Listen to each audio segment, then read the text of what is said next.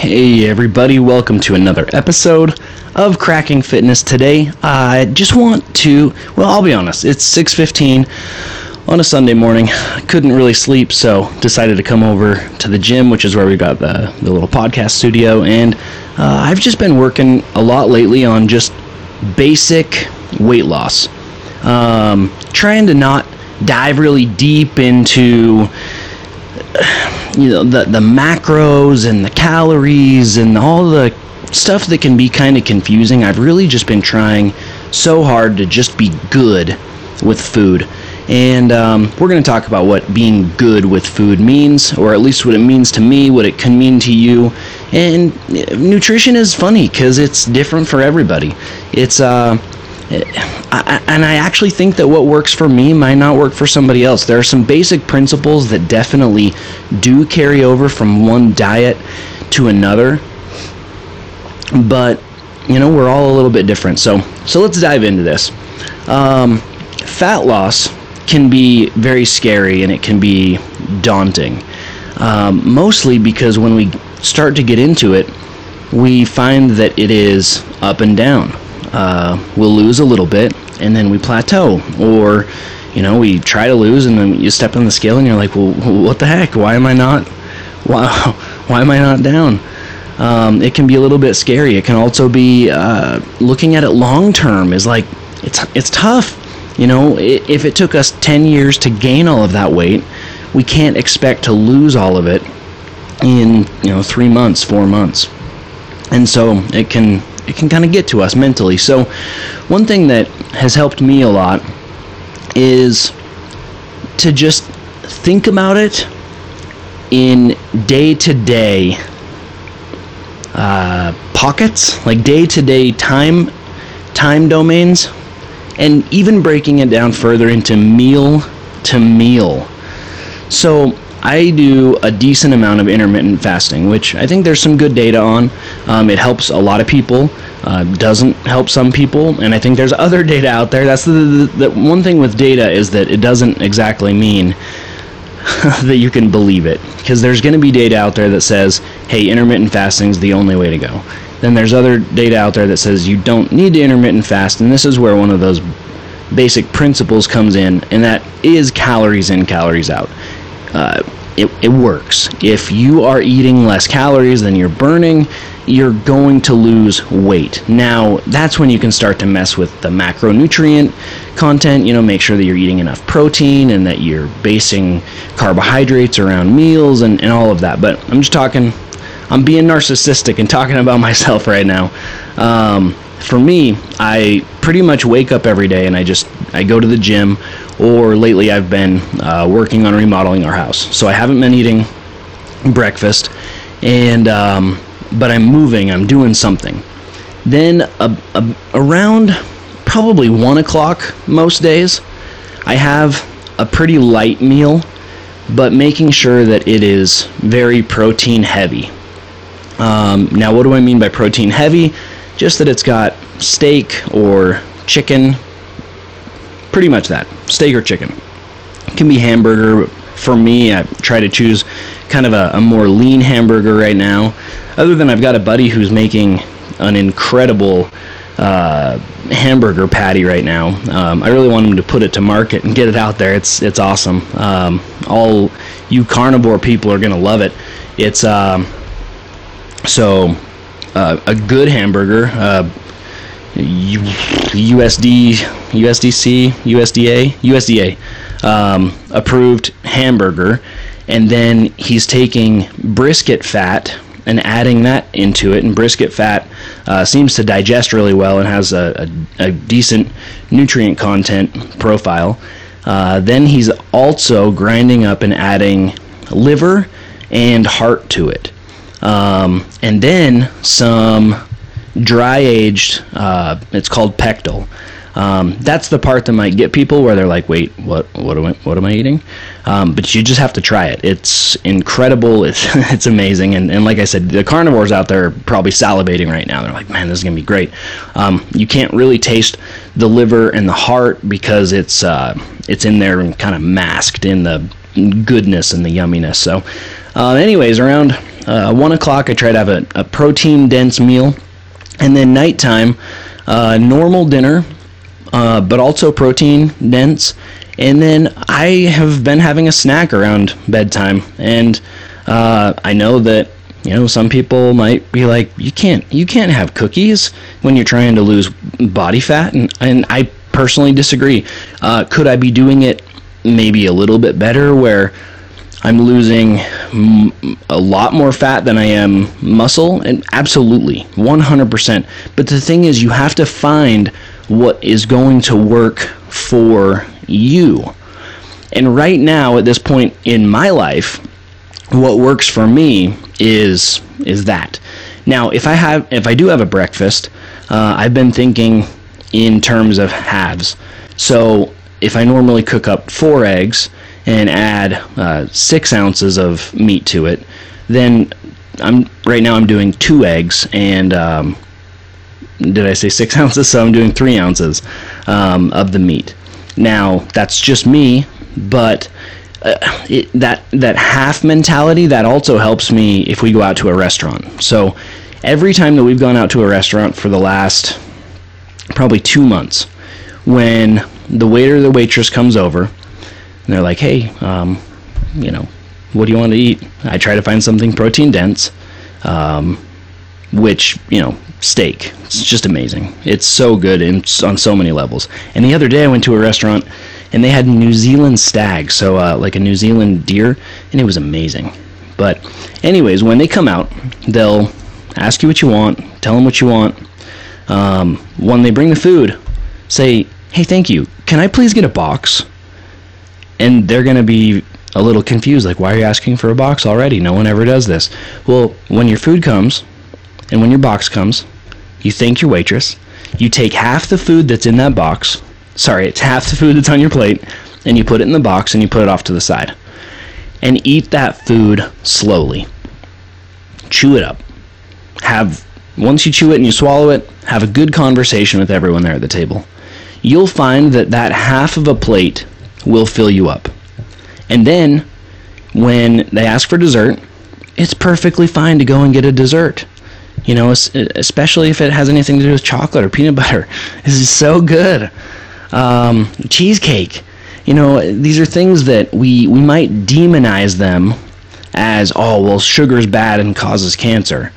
Well, sugar doesn't do that maybe if we're eating too much sugar and not enough protein and we're not moving and we're not getting enough micronutrients those small nutrients that are coming in then then yeah you know we might start to gain too much body fat and then we get into the realm of obesity and we can start to get things like you know heart disease and and uh, metabolic syndrome and things that we just we want to try to avoid but that doesn't mean that that one piece of cheesecake is going to cause heart disease. It actually comes down a lot to body fat percentage and how much you're moving. You know, we we think of exercise as uh, that it's good for us, but mostly, if you want to get right down to it, we work out because we want to look good. I mean, I don't. I think if you truly got down to the very deep root of why most people go to the gym, it's because they want to look good in a bikini or they want to look good with their shirt off at the beach or at the pool, and um, that's okay. Like there's there's nothing wrong with that. If someone comes in for their first session and it's like, "Hey, why are you here?" and they're like, "I don't want to have heart disease." I'm like, sweet, that's a great answer. But they come in, "Hey? You know, why are you here? What are your goals?" Well, I really want to feel confident when I take my shirt off to go into the swimming pool. Sweet, that's great. It's okay to have different ideas and different goals. Perfectly fine. So, going through the day, me personally, right now, like I said, mostly intermittent fasting, a little bit of food around one, normal dinner, and then usually a snack. So, since about December 26th, I think is the time that I stood on the InBody, which gets you a body fat percentage and um, and uh, your uh, your weight and just kind of more comprehensive body fat analysis. Um, till now, I've lost about 12 pounds, but I have not focused on any kind of macronutrient. I haven't counted calories, I haven't done any of that. But what I have done is everything that I just said, and then something that goes a little bit deeper, and it's a little hokey, might sound a little weird, but it's it's worked for me with many things in my life, and um, it's affirmations. I tell myself every day, out loud, in my truck, hopefully when no one's watching, I enthusiastically tell myself that I weigh 185 pounds and that I am 14% body fat. And you have to do it like you're so excited because we want our mind to be like, wait, you're what? You're you, you're you're 185 pounds and you're 14% body fat. Well, we we've got to get you there because there's a disconnect. You know, if you're not that, but your brain thinks that, what are you going to start to do? You're actually going to start to behave like you are 185 pounds and um, 14% body fat. Now, some ladies out there like, yeah, 185 pounds, that's so scary. Yeah, you change your numbers, that's all good. Um, you know, you could be, I, I want to be 140 pounds and uh, and and 20% body fat, and that's that's perfectly fine. And the other thing too is don't get so caught up on the body fat numbers. I, I I'm a little contradicting myself right now because I said earlier, you know, we need to focus on body fat percentage because of um, we don't want to get too obese and start to have issues. Yes, absolutely. But at the same time, focusing on numbers can be a little detrimental to our mind. You know, if I go and stand on the scale this morning, which I'll do, I do it once a week, and I'm not down, instead of being like, you know, dang it, what am I doing? Why? What's wrong with me? I'm actually going to critically look at the week and go, okay, what did I do different this week? And maybe I didn't do anything different. And I just didn't lose weight. And that's okay too. Now we go next week. And if I go a couple weeks where I'm not losing, I go, okay, I need to change something. But we want those everyday results, and, and it, we're just not going to have them every day. And that's perfectly fine. There are many different ways that you can lose body fat. Many, many different diets out there. But as um, I, as well, I'd say my friend Stan Efferding, but I, I, say friend, but he, he probably barely knows who I am. He's been on a podcast, we've chatted a few times, we've texted back and forth. Um, but I'm gonna call him a friend because he's a really good dude. And um, so, as uh, my friend Stan Efferding would say, compliance is the science. Compliance is the science. You could stick to almost any diet and if you are compliant to that diet, you're going to see results. Now, that's what's interesting about me since December. I have been compliant with the rules that I set for myself, which ends up being a diet.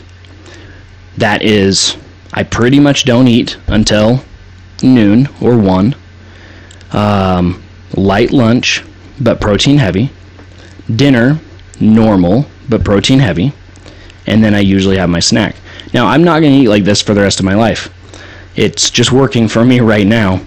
There are many diets, like I said, there's carnivore. There are people out there that only eat meat.